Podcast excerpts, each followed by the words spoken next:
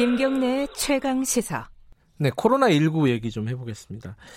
어, 대전의 초등학교에서 코로나19 확진 판정을 학생들이 받았는데 이게 교내 전파가 이루어진 거예요. 어, 이건 첫 사례고 그거 말고도 지금 뭐 불교 사찰, 어, 절에서 그리고 오피스텔, 교회, 뭐 방문 판매 업체 아, 이게 전파가 계속 이루어지고 있습니다.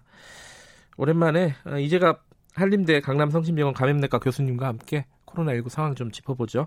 안녕하세요. 네, 안녕하세요. 학교에서 전파됐다. 이게 사실은 약간 좀 계속 우려했던 부분인데 현실화됐다. 이런 느낌이에요. 이게 좀 심각한 상황인가요? 어떻게 보세요? 어, 일단 뭐 학교 내인지 학교 밖에서 감염된 건지 명확하지는 않지만 어쨌든 학생 간 전파가 있었다는 건 그렇죠. 사실이기 예, 때문에요. 예. 예. 그래서 일단은 학교도 어떻든 이렇게 안전하진 않다라는 걸 확인해 준 상황이긴 하고요. 네. 그래도 다행인 거는 그러니까 일단 뭐 다른 친구들에서 감염 사실 아직 확인되지 않은 거라 그리고 음. 강범위하게 학교 간이라든지 또 학교 여러 학교에서 발생한 상황들은 아니어서 음. 어떻든 예견한 상황이긴 한데 어떻든 간에 다행히 이렇게 많은 학교에 발생을 하지 않고 음. 있다는 게 오히려 다행이라고 생각이 드는 상황입니다. 지금 대처 방법이 이제 그 대전 동구 지역의 초등학교 어, 등교를 네. 중지한 이런 상황인데 조금 더 선제적인 조치가 필요한 게 아니냐라는 목소리도 있더라고요. 어, 교수님께서는 어떻게 보십니까? 어, 그러니까 이런 일이 이제 생기는 이유 중에 하나가, 예. 그러니까 이제 그 교사들의 보건 교사들도 좀 너무 이제 사실은 이제 등교 수업 준비하고 또 아이들 관리하고는 힘드셔서 이제 지치고 있는 측면들도 있는 거고요. 또두 번째는 아이들이 지금 방과 후에 뭐 학원이라든지 이런 데를 계속 다니고 있기 때문에 이제 그런 이유 때문에 지금 그 전파될 수 있는 여러 요건들이 좀 같이 있거든요. 네. 그래서 이 부분에 있어서는 종합적으로 대책을 마련해야 될 상황이라고 생각이 듭니다. 그래서 음. 학교의 뭐 전면적인 휴업이나 이런 부분들이야 이제 전반적인 발생 상황들을 보고 결정을 해야 되긴 하지만 네. 일단 이번 사례가 발생 사례를 확인해 준 사례니까 네. 그래서 이번 사례를 면밀하게 역학조사해서 애들이 어디서 주로 감염이 됐는지를 파악을 하면 네. 다른 학교에서도 어떻게 예방을 해야 되는지에 대한 음. 그 지침이 될 수도 있으니까요. 네. 이번 조사들을 좀 철저히 보고 나서 어디가 취약했는지를 확인하는 작업이 상당히 중요할 음, 것 같습니다. 지금 아까 제가 처음에 말씀드렸는데 뭐 절이라든가 어 네. 그리고 뭐 방문 판매 업체 이런 데를 통해 가지고 전파들이 계속 지역사회 전파들이 이루어지고 있습니다. 근데 이게 지금 사회적 거리두기 방법을 좀 바꿨잖아요, 정부에서 1, 2, 3단계로 네. 나누고 그랬는데 이게 네. 조금 뭐랄까 뭐 부족한 부분들이 좀 있다 이런 얘기를 하셨더라고요 교수님께서 어떤 부분이 좀 어, 뭐, 아쉬운 부분입니까? 어 일단 이제 1, 2, 3단계를 이제 한 부분은 이제 뭐 어느 정도 뭐 타당성이 있고 그다음 네. 사회적 거리두기에 대한 혼동을 이제 막은 측면들은 있는데요. 예. 이제 고위험 시설에 대한 부분들에 있어서 그 부분들이 지정이 상당히 좀 어렵기도 하고 또한 예. 이제 뭐 특히 종교 시설 같은 경우에는 반발이나 이런 것도 상당히 고려를 하고 있잖아요. 음흠. 그리고 또 이렇게 이제 집단 발병이 발생했었으면 그 집단 시설이 뭔가 위험성이 있다는 거고 유사 시설에서 비슷한 일이 벌어질 수 있는데 예. 그러니까 그 부분에 있어서 고위험 시설을 지정하고 그러니까 뭐 중위험 시설을 고위험 시설을 올린다든지 또는 거꾸로 고위험 시설이지만 너무 잘하고 있어도 중위험 시설 낮춘다든지 이런 부분에 대해서 기준을 좀 명확히 할 필요도 있고요. 음흠. 그리고 또 이렇게 한번 발생을 하면 일단은 이제 이제 미지정 시설로 일단은 지정을 해서 평가가 될 때까지 일시적으로 조금 뭐 행정 조치를 해놓고 결과를 봐서 이제 어느 정도 개선이 되면 다시 오픈을 하게 해준다든지 이런 식의 그런 접근법들이 필요한데 이제 음. 그런 부분들에 대한 부분이 아직 이제 이 시행된 지 얼마 안 돼서 잘안된 것 같습니다. 음, 지금 이제 유흥 시설도 이제 입장이 가능하고요. 어, 뭐 네. QR 코드 같은 것들을 준비해야 되지만 그리고 지금 프로야구 관중도 이제 들어갈 수 있게 한다는데 네. 지금 이래도 되는 상황입니까? 어떻게 보십니까 이거는? 어, 쉽지는 않은 상황인데 특히 네. 유흥업소 같은 경우에는 관리가 정말 잘 될 건가에 대한 부분은 고민을 정말 많이 해야 됩니다. 예. 만약에 예. 그렇게 관리를 했는데도 환자들이 계속 발생한다 그러면 네. 1단계 지금 사회적 거리두기 단계라도 그런 부분에 있어서는 강력하게 좀 조치를 해야 될 부분들이고요. 네. 그리고 프로야구나 뭐 이제 프로축구 같은 경우는 워낙 이제 넓은 곳에서 하는 야외에서 이제 관람을 하는 부분들이니까 네. 일단 관람에서의 수칙들을 충분히 지킨다면 그래도 좀 열어볼 수 있지 않을까라는 생각이 음. 들고 사실 지금 정도의 못 열면 사실 올해 간종 저는 못 받을 거 각오해야 되는 상황이기는 하니까 네. 일단은 이런 야외 시설 중에 좀 안전하게 운영이 가능한 곳들을 열어봐서 네. 실제로 운영이 적용이 가능한지를 한번 이제 한번 시범 삼아 해볼 수는 있는 시기가 아닌가 생각은 듭니다. 음.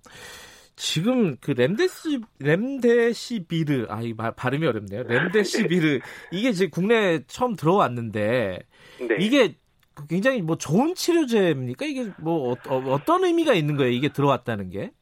아, 일단 이제, 이제 지금 여러 약물들이 임상 연구가 진행이 됐는데 예. 그 대부분의 약들이 어 그러니까 뭐 실제로 제 사람에서 써보니까 별 효과가 없더라라고 대부분 나왔는데 유일하게 지금 렘데시비어만 효과가 있다고 좀 나온 예. 거예요.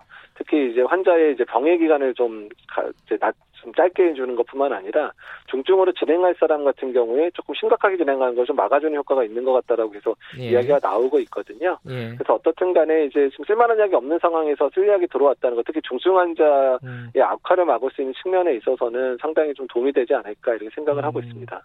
근데 뭐 이런 치료제 지금 이거는 뭐 어, 이 코로나19 때문에 만들어진 치료제는 아닌 거죠, 이게. 예, 그래서 이제 네. 원래는 이제 에볼라 때문에 만들어졌는데 그렇죠. 이게 이제 광범위하게 바이러스를 억제하는 효과가 있다 보니까 음. 이제 코로나에도 효과가 있다 이렇게 증명된 약입니다. 뭐 그 코로나 19에 맞는 치료제가 만들어지고 백신도 뭐 시간은 걸리겠지만 언젠간 나오지 않겠습니까? 근데 이런 게 나와도 뭐 바이러스가 변하면은 이 뭐 큰 소용은 없다 이런 얘기도 있던데 교수님은 어떻게 보세요? 예, 뭐 맞습니다. 근데 일단 아직까지는 이제 백신 효과나 치료제 효과를 떨어뜨릴 정도의 변이가 확인되지는 않은 상황인데요. 음, 네. 근데 언제든 뭐 가능하기 때문에 그래서 이제 일부 전문가들은 이제 뭐 저도 비롯해서 비슷하게 생각하는 거는 이제 이제 인플루엔자도 계속해서 이제 장기적으로 이제, 이제 유행하면서 토착화가 되고 계속해서 유전적 변이를 일으키면서 매년 백신을 이제 바꿔가면서 맞고 있잖아요. 네. 그래서 코로나 19도 어쩌면 이제 그런 상태로 이제 정 토착화되면서 매년 이제 백신을 이제 좀 바꿔가면서 맞아야 되는 그런 상황들이 발생할 수 있지 않을까 음. 이렇게 예측하는 분들 상당히 많습니다. 그렇군요. 근데 교수님 보면은 어 그런 말씀을 하셨더라고요. SNS 같은 데다가 어, 본인이 양치기 소년이 되겠다. 아. 네. 지금이 지금도 늑대가 나타났다고 계속 외쳐야 되는 상황입니까? 어떻게 보십니까 이거? 어 지금 이제 뭐 강주만 하더라도 지금까지 음. 환자 발생 안 하다가 갑자기 30여 명 발생하니까 정말 엄청 고생하고 계속 휘청하잖아요. 네. 그러니까 오히려 환자 발생이 그래도 계속 있었던 수도권은 나름대로 여러 준비를 하고 있었지만 네. 이런 다른 지역 같은 경우에는 이제 그런 준비가 잘 안 돼 있어서 정말 2, 30명만 발생해도 그 지역 전체가 의료 체계가 음. 휘청일 수 있는 그런 상황들이 만들어질 수 있거든요. 네. 그래서 일단 여러 지역에서 다 언제든 이런 상황 발생할 수 있다는 생각하고 사전에 만반의 준비를 하고 있어야 된다는 얘기를 좀 드리고 싶고 네. 또한 이제 지금의 상황들이 이제 수도권에서도 계속 환자 발생하고 다른 지역 발생을 하는데 네. 이게 만약에 집단 발병할 수 있는 뭐 특정 뭐 종교 집단이라는 특정 뭐 아주 밀접도가 높은 지역에 곳에서 발생을 해버리면 또 몇백 명 이상 발생할 수 있는 상황이 언제도 발생할 수 있는 음. 상황이에요. 네. 그렇기 때문에 이제 국민들께서 긴장하고 어떻든 간에 계속 노력을 해주셔야 되는 상황이라 음. 그래서 계속 이제 상시적으로 경고를 드릴 수밖에 없는 상황인 음. 거죠 지금 상황이요. 예. 좀 익숙해져 왜냐면 한 6개월 됐거든요. 그래가지고 네. 좀 익숙해진 느낌이 있어요. 그래야 마음이 좀 풀어지는 경향이 있는데 아직도 긴장해야 될 때다 이런 거죠, 그죠? 예, 맞습니다. 그래서 최근에 이제 그 뭐 그 기초 재생산 지수 변동이나 이런 걸 보면 네. 어떻든 뭐 이제 운동 뭐 사람들의 어떤 활동량 이런 거는 많이 증가는 됐지만 네. 전반적으로 이런 경고가 있고 사람들이 좀 조심을 하면 좀 떨어지고 음흠. 조금 느슨해지면 올라가는 게 계속 반복되고 있어요. 그렇군요. 그래서 네. 그래서 국민들의 노력이 아직도 중요하다는 걸 계속 보여주는 데이터들이 계속 나오고 있어서 알겠습니다. 그런 부분에서 노력 부탁드립니다. 예, 이재혁 교수님도 양치기 소년 역할을 계속 해주셔야 될 것 같습니다.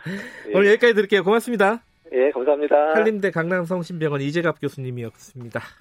자, 오늘 퀴즈 정답은 관련된 얘기네요. 1번 렘데시비르입니다. 교수님은 렘데시비어라고 하시네요. 자, 당첨자 목록은 김경래의 최강기사 홈페이지에 올려두겠습니다. 자, 오늘 목요일 여기까지 하겠습니다. 내일 아침 7시 20분에 다시 돌아옵니다.